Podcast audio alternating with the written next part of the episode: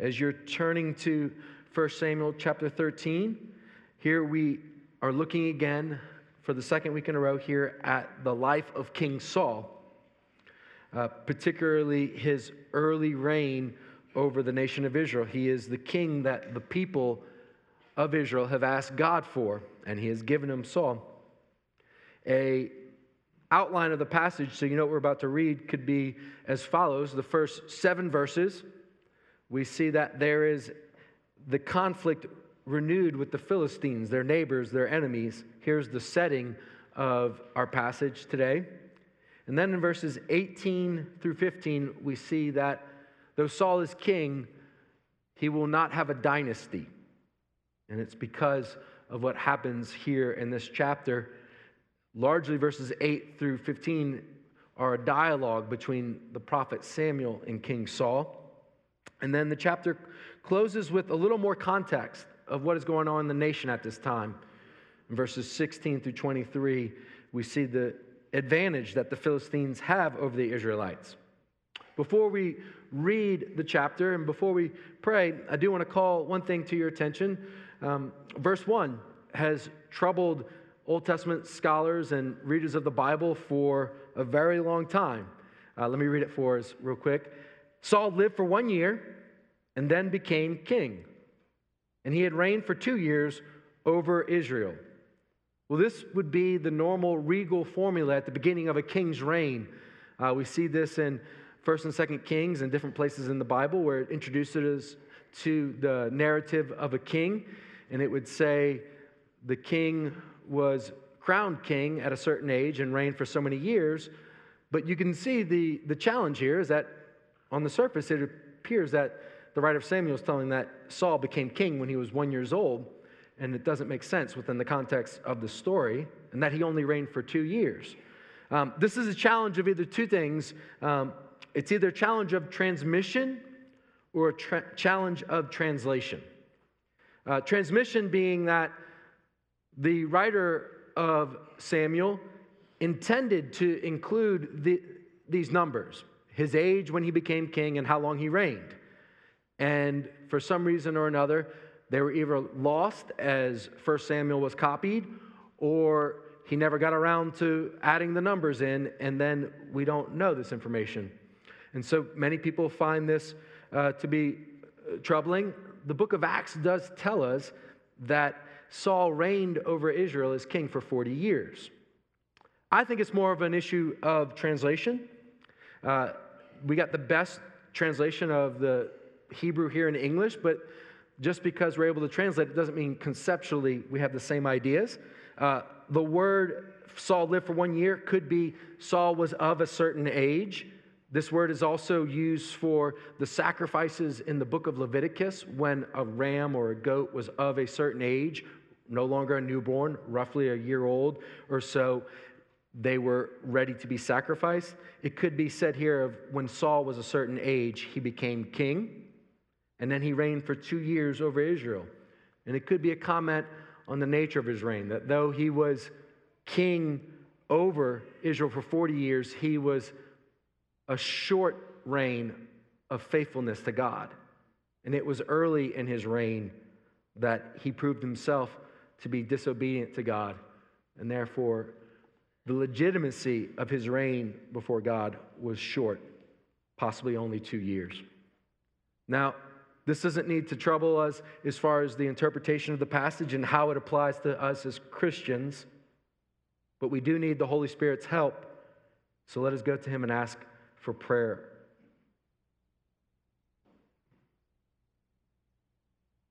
God, this is your word, and we desire to submit our whole selves to it.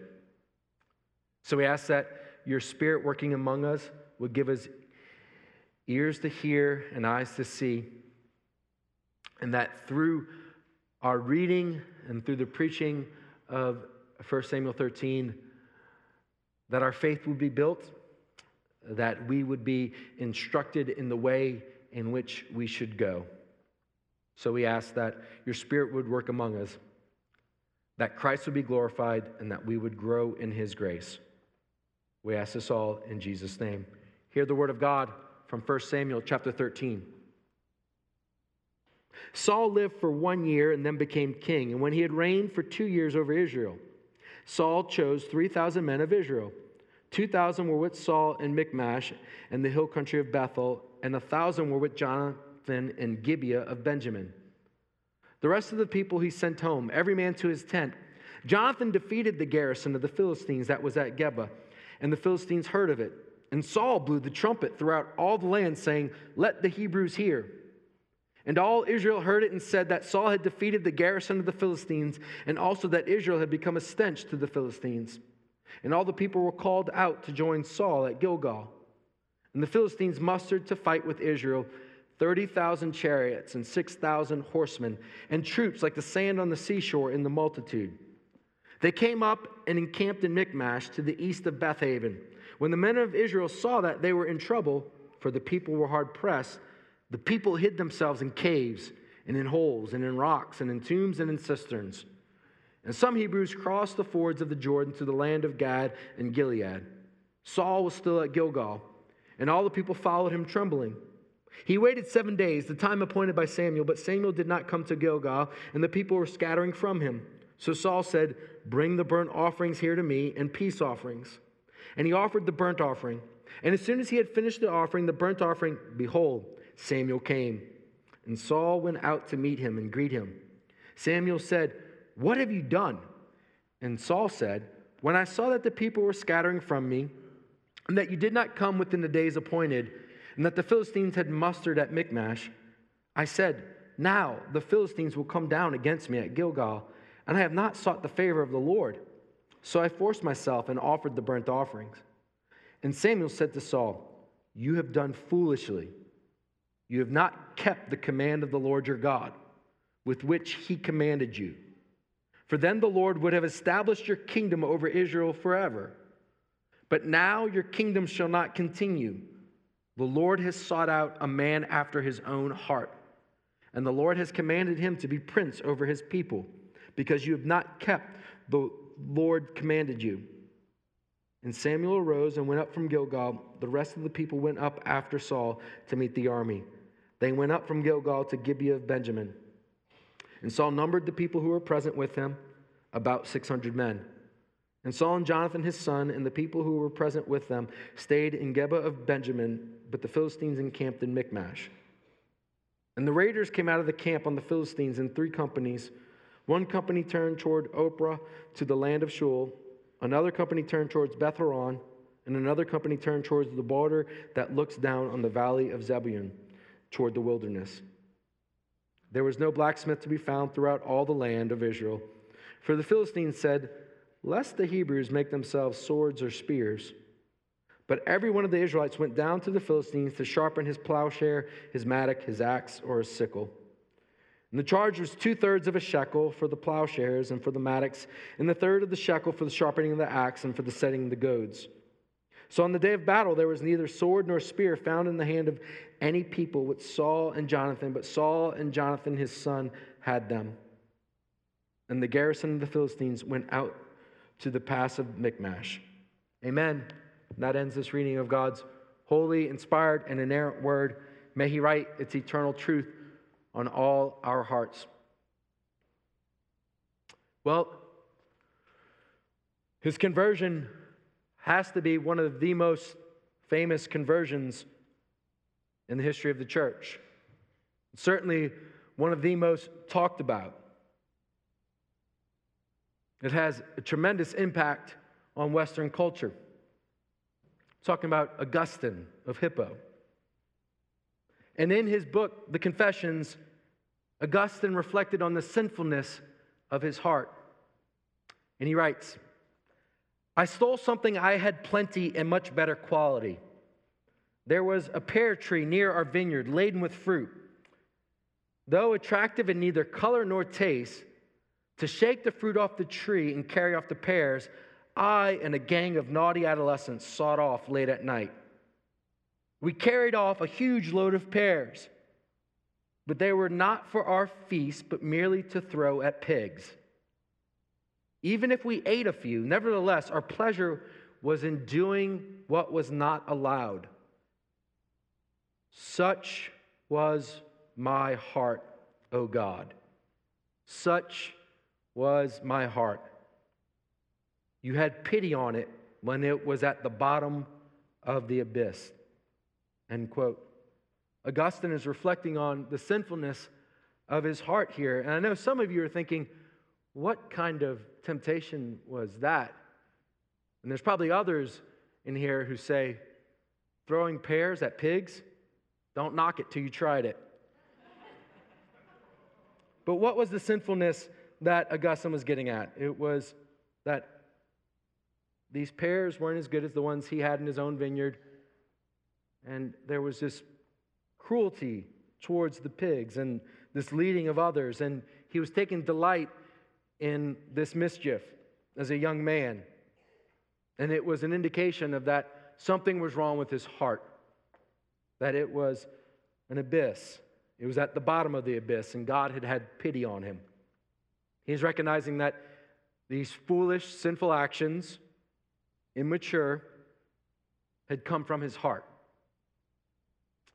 In both the Hebrew and the Greek, the word heart occurs a total of over a thousand times in the Bible, which makes it the most common anthropological term in the scripture. And what does that mean?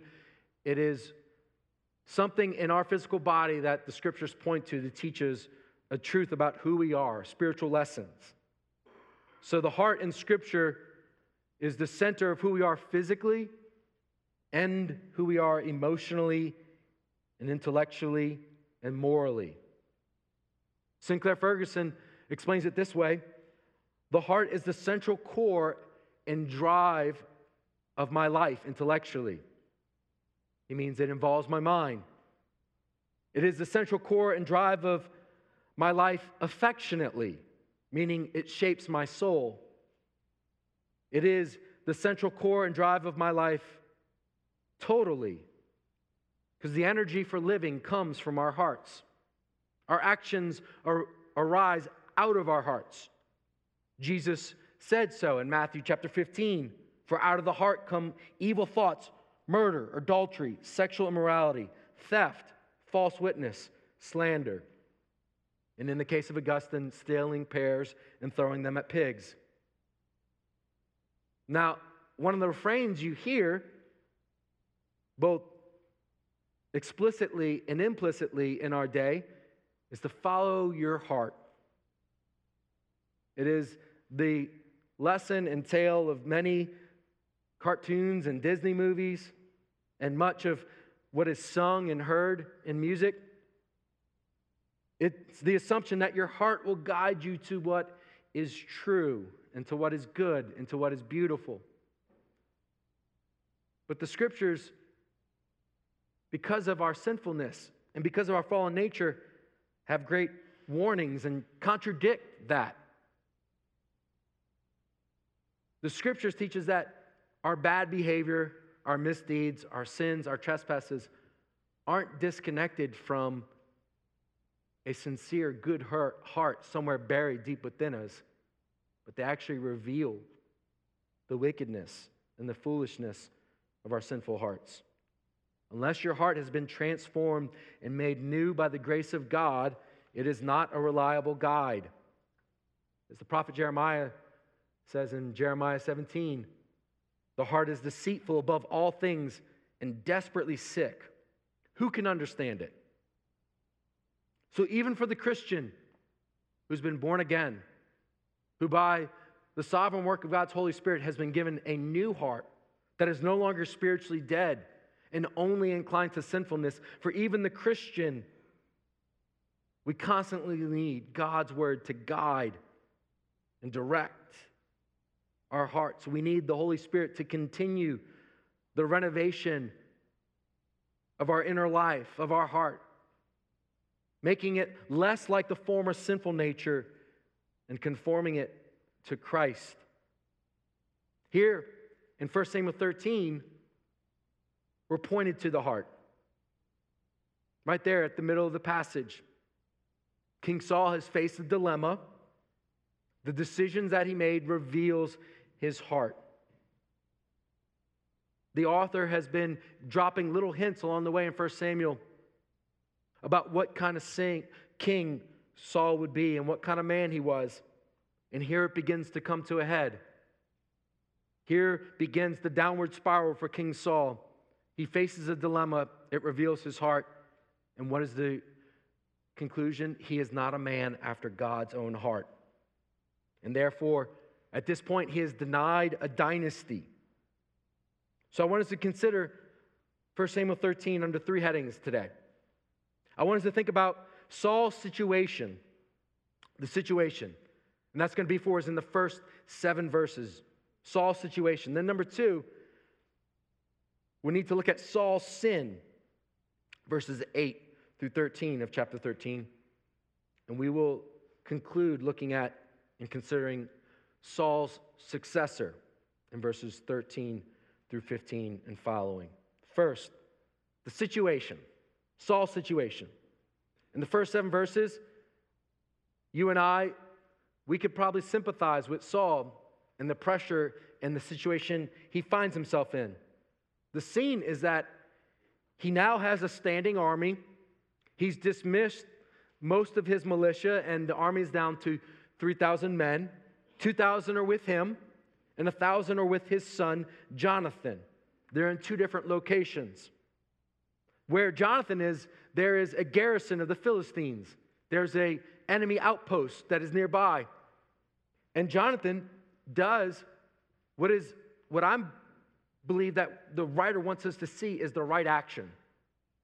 Jonathan leads his thousand men into battle against the garrison Philistine, and he has victory. But Jonathan, it would seem, has done this on his own initiative. And Saul, once he gets news of it, he realizes that what Jonathan has done, he has done for the nation. And so Saul must take credit for his son's actions. But what happens is that this provokes the Philistines. And if they were at a standstill with their neighbors, the Israelites, now they are ready to attack. And now they are prepping for war. And now Saul and his army find themselves in a precarious position. They find themselves in a dangerous position. Should have Jonathan attacked? Well, I think the author clearly wants us to say yes to that question. That Saul, when he was first anointed king, Samuel told him, You will pass by a garrison of the Philistines and do what your hand finds to do. Saul was to it's implied to take up battle against God's enemies as soon as he was anointed, but he doesn't. He passes by. But here, his son, his son, once given the charge, once given the command, once he is the, the number two general in command for Israelites' army, he takes the initiative and he goes against their enemies. But here we see an important lesson in something we must face and understand about the life of faith and being a Christian and being a disciple and obeying God's word is that quite often obedience leads to trouble. Obedience can be costly. There's a cost to discipleship. We often think mistakenly that when we obey God and his word that it will be immediately followed with blessing. But that's often not the case. Think about it. If you are submitted to and obeying the sexual ethic that is put forward in God's word, you are committing to delayed gratification and saying that I will be obedient to God's word and submit in counter to the culture around me and what everyone else is saying in my sexual relationships, I, I will abstain until married, until the marriage between a man and a woman. But then you find yourself waiting. You may say, Well, I was obedient. Now, Lord, send her to me or send him to me. I've been obedient now for years, Lord. Where are they? And for some of you, it was many years of waiting and remaining obedient and no immediate blessing. For some, it was decades. And for some of you, you're still waiting. And obedience has demanded that you take up your cross and follow Jesus. And it's a reminder that the blessing of obedience is not always received in this life. That as Christians, when we submit to God's word, we are saying that delayed gratification is what is promised, but there's truly an eternal reward. And so, in the midst of posing threats and danger, Jonathan is obedient, but now his father, Saul, is tested. Is tested. He sees the cost of obedience before him. His men are starting to scatter. The pressure is on. The Philistines are at the doorstep. And now he has the dilemma before him. Will he obey the command of the prophet of God or do something to prevent his army from scattering? Look back at verse 8. There it says, He, Saul, waited seven days, the time appointed by Samuel. But Samuel did not come to Gilgal, and the people were scattering from him. Here is the test of Saul's faith. Samuel has told him, wait seven days before the offering. He told him this previously, and here it seems that this is either a standing command or Samuel has given this command to the king.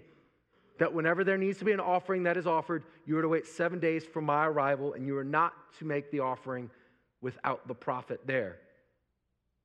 But now Saul looks at his men some are hiding in tombs and cisterns and holes and rocks and in caves.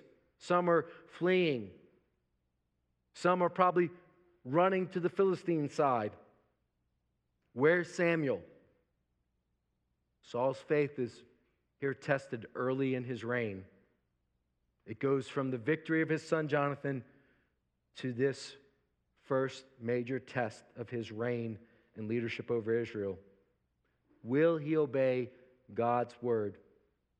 In chapter 12, the prophet Samuel called the nation and their king to submit to the Lord as their king by obeying his word. And here, in the course of the narrative, it's immediately tested.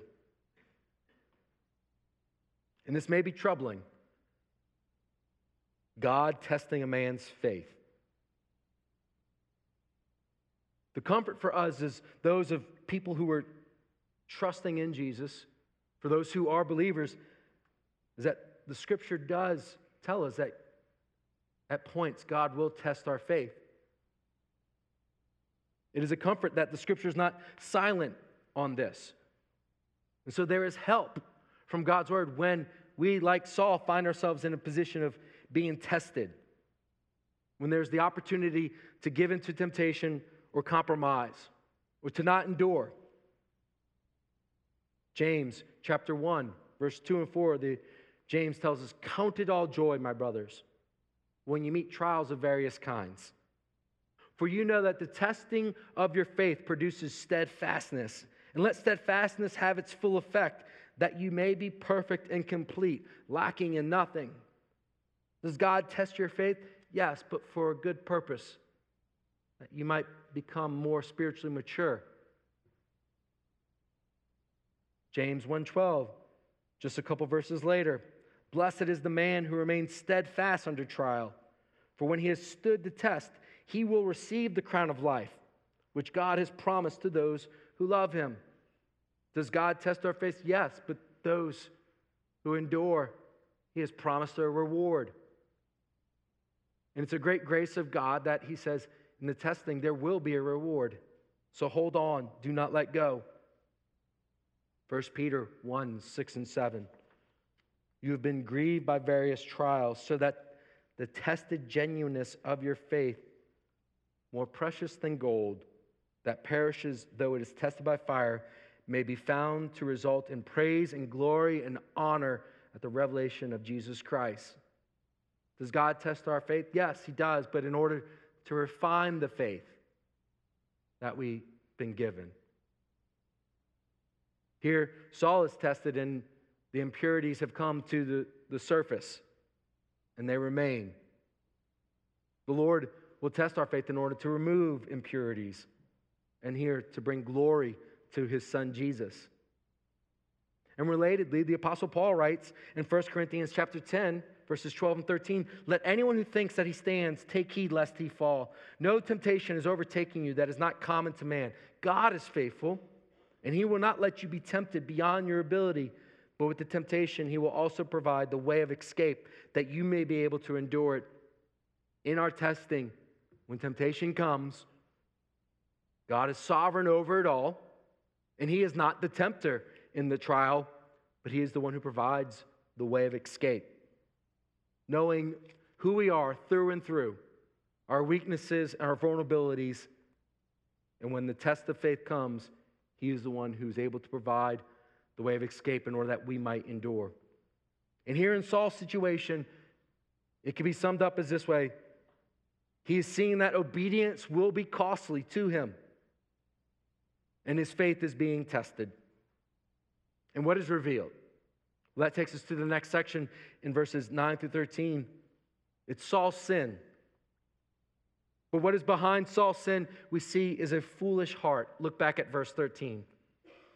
And Samuel said to Saul, You have done foolishly. You have not kept the command of the Lord your God, which he has commanded you. You have done foolishly. Or it could be translated, You have done a foolish thing. It is a verb in the Hebrew. It means that Saul here has played the part of the fool. A fool does not mean someone who's only intellectually deficient. No, more often in Scripture, a fool is a moral evaluation of someone's character and person. Here uh, in Scripture, a fool is someone who has been informed but acts contrary to that knowledge they have. Remember at the close of the Sermon on the Mount in Matthew chapter 7, Jesus says, And everyone who hears these words of mine and does not do them will be like a foolish man who built his house on the sand, and the rains fell, and the floods came, and the winds blew and beat against that house, and it fell, and great was the fall of it. Sin is always foolish. There's no other evaluation of sin, but it's even worse to know the truth and to choose otherwise. And in our passage, Saul's foolish actions are clearly connected to the evaluation of his heart in verse 14. But now your kingdom shall not continue. And in contrast to Saul, the Lord has sought out a man after his own heart. The Lord has sought out a man after his own heart. Saul's faith is tested. He acts the fool his heart's revealed. Now, we need to take a moment and think about Saul's disobedience. It was half obedience. But halfway obedience is not obedience. In verse 8, he's told to wait seven days for Samuel before offering up the burnt offering and the peace offering. And he waits seven days, but he didn't wait for Samuel's arrival. And we're given this image of the seventh day comes, Saul looks out, and Samuel is nowhere to be seen, and so he takes matters into his own hands. And as soon as the offering is done, Samuel arrives. But did you notice that Saul, when confronted by Samuel, he offers reasons for his foolish actions? Disobedience to God, in the big picture, we would always say is irrational. But you and I, like Saul, we very quickly could find reasons for disobedience. They're poor reasons, they're foolish reasons, but we can reason our way and explain away what God has clearly instructed us to do. And that's what Saul does here. He does so in three ways. In verses 11 and 12, look back there with me again. Samuel said, What have you done? And Saul said, When I saw that the people were scattering from me, and that you did not come within the days appointed, and that the Philistines had mustered at Michmash, I said, Now the Philistines will come down against me at Gilgal, and I have not sought the favor of the Lord. So I forced myself and offered the burnt offerings. There he offers three reasons to Samuel. It's not a good sermon, but it's a three point sermon that Saul has. First, he offers a pragmatic reason. He says, I saw everyone scattering. The Philistines were assembling, so I offered the sacrifice. He says, Don't you think, Samuel, that the ends justify the means? I know what you commanded me to do, but you got to understand the situation we're facing. I had to do something. And that's quite often how we reason with sin. That yes, God has said, but this seems like necessary. God will understand. I'm still working towards the same end, the same goal. I'm just taking a little different route. This is the pragmatic reason. But then also, shockingly, he blames Samuel. He tells him, You did not come at the set time. Think about the pride and arrogance revealed in that. That to take matters into his hand and to not wait for the prophet. And he blames Samuel. He says, Samuel, I wouldn't have, I, I was waiting. I wouldn't have disobeyed God's command if you would have just been here. And quite often we do that with sin. That we find a reason for our anger not in our heart, but in what someone else has done to us. That we find a reason for our disobedience not in our denying what God has commanded, but based on what others have done to us. And say, I wouldn't have been like this if I wouldn't have been treated like I was when I was a child. I wouldn't have done this if my spouse would have not treated me like this. No, this is the foolishness of, of Saul's heart, and it's the foolishness of every sinful heart, is that we justify disobeying what we know God has commanded, and we find others to blame. And lastly, and tragically, the third reason Saul gives is that he makes a spiritual case. He gives a spiritual defense in verse 12. He says, I have not sought the Lord's favor, meaning I realize, oh no, we're going into battle. I need to seek God's favor. And so he left off the part about waiting for the prophet and said, Well, I was seeking God's favor. And then tellingly, at the close there in verse 12, he says, So I felt compelled to offer the burnt offering. Here's the deceit of the sinful heart. He was compelled. He says, I had no other action. I, I needed God on my side. Surely God wants to bless us in battle, so we need to hurry up and get this offering up. He really believed in his heart that he was justified in his actions. He was sincere. But sincerity is a fickle standard and unreliable. We need an objective standard. We need God's word to instruct our hearts. There's a great warning here, and we could summarize these three things is that sinful hearts will find excuses to sin and justify it. We find excuses for disobedience. And it may seem like a small thing, but it is a big thing. Every disobedience is worthy of eternal judgment before a holy and righteous and perfect God. So when we make light of disobedience, we make light of what the cost of disobedience is. And it's the cross of our Lord.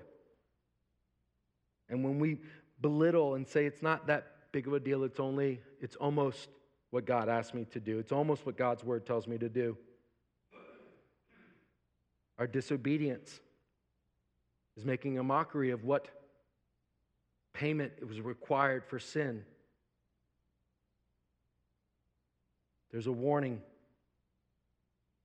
We'll look and find an excuse for disobedience.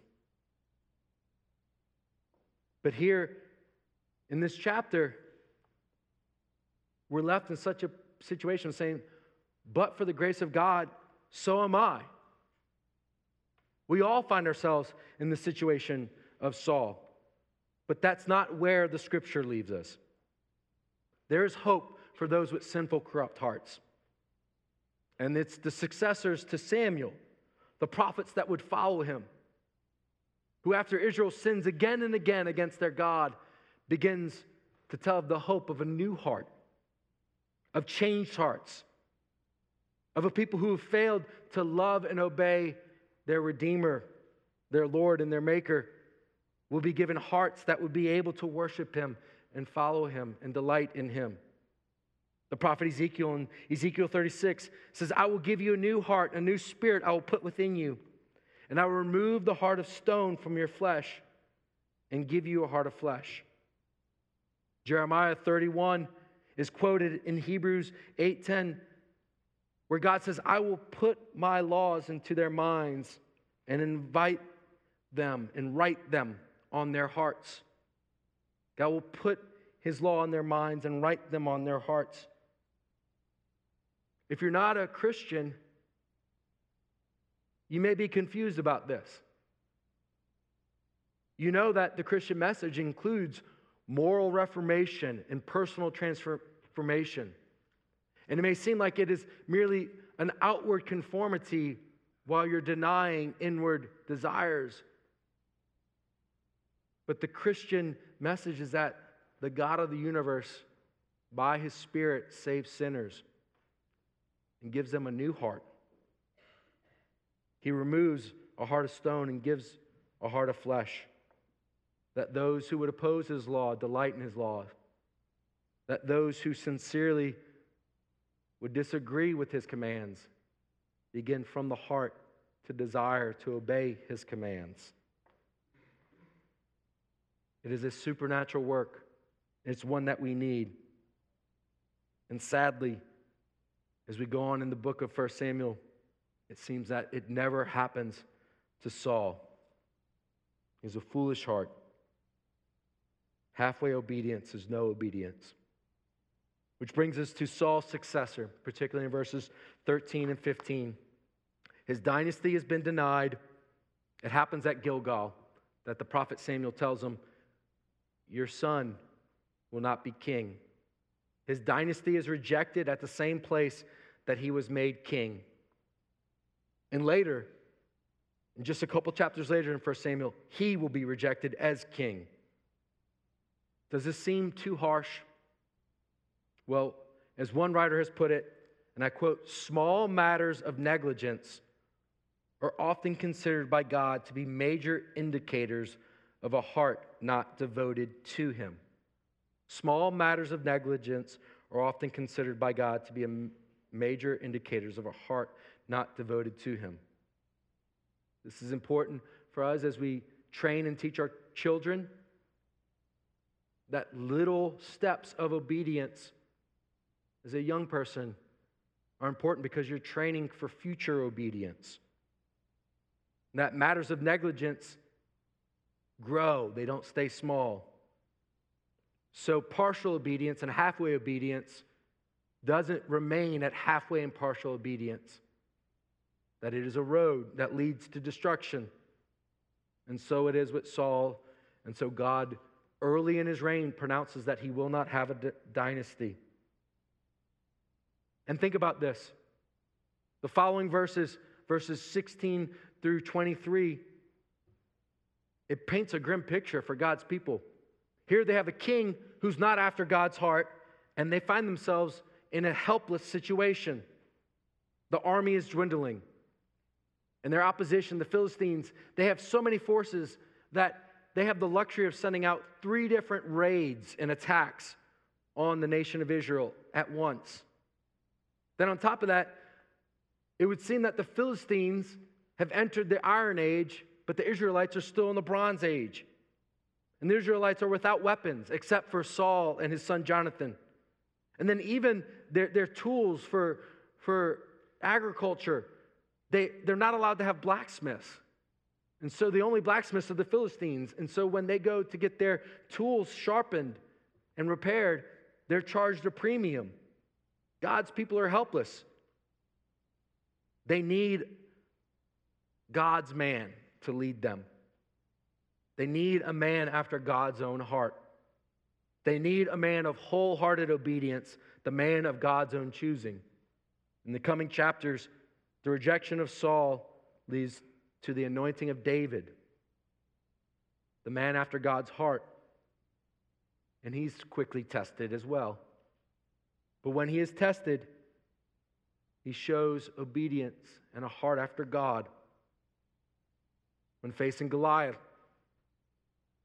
David's faith is tested as well as the nation, and David trusts in the Lord going into battle. When Saul is pursuing David and is napping in a cave, and Dave has an opportunity to take out the man who has become his sworn enemy by Saul, saying that he's going to kill David. David doesn't. He obeys God, refuses to touch God's anointed. But David, you know the story, he will fail. The man after God's own heart will waver, and he will choose Bathsheba instead of obedience, among other failings. We need a king after God's own heart. God will send his only son to be that king. He is the one who is tested and did not waver. He's the one of proven wholehearted obedience to his heavenly Father. Particularly in 40 days of temptation before the enemy, we see that Jesus is tempted and tested in some ways that are similar to Saul was. Saul blamed others for his disobedience, but the scriptures say that Jesus was led up by the Spirit into the wilderness to be tempted by the devil. It's the language of he's being driven by the Holy Spirit, but Jesus never blames God for entering into the temptation that he finds himself in. No, he doesn't. But then also, Satan comes to Jesus, a man, flesh and blood, the God man, hungry and tired, and says, Turn these rocks into bread. Surely the Lord will understand. It's somewhat of a pragmatic argument. You need to be sustained, you need nutrition. You've been fasting a long time. Do this one miracle. God will understand. And Jesus replies to the pragmatic temptation Man shall not live by bread alone, but by every word that comes from the mouth of God. You shall worship the Lord your God and serve him only. For Jesus, the, the ends don't justify the means, that all the way through he is obedient in every step. Satan makes a spiritual argument to Jesus. In summary, he says, I know you're the Messiah, you know the Messiah, but no one else knows that you're the Messiah. So if you throw yourself from the Temple Mount and God sends his angels to raise you up, Satan misapplies a passage of Scripture, makes a spiritual argument, and says, then everyone will know you're the Messiah. And Jesus replies, You shall not put the Lord your God to the test. Here, we see the great salvation secured by Christ. Romans 5:19 One man's obedience will make many righteous. Through one's obedience, many will be made righteous. See, it wasn't merely that he died in payment for our sins, but he lived the life that we should have lived. It is the active obedience of Christ. Not passively just receiving the wrath of God in our place, but obeying all that we should have obeyed. And all those who trust in him then receive the active obedience of King Jesus is their covering before the throne of God. And through his obedience, those who trust in him are made righteous. On his deathbed, J. Gresham Machen sent a telegram to Professor John Murray. And it was a short telegram. And he said, I am so thankful for the active obedience of Christ. No hope without it. Machen was a faithful man who loved the Lord, who served him many years, who did many great things for the kingdom of God and the church. But at the end of his life, he knew that it wasn't about what he accomplished for the Lord or his obedience, but it was Christ's active obedience that he rested in with his dying breaths. And so it is for all of us. We need to be reminded that we find any good reason to disobey, but Christ never did. And that our place before God and in the family of God has been secured by his obedience and not ours. This is such a great salvation. The obedience of Christ and the gift of a new heart belongs to all who call upon the name of Jesus. Jesus makes us into a people who are after God's own heart. Let us pray and ask for God's blessing on the preaching of his word. Would you bow your heads with me?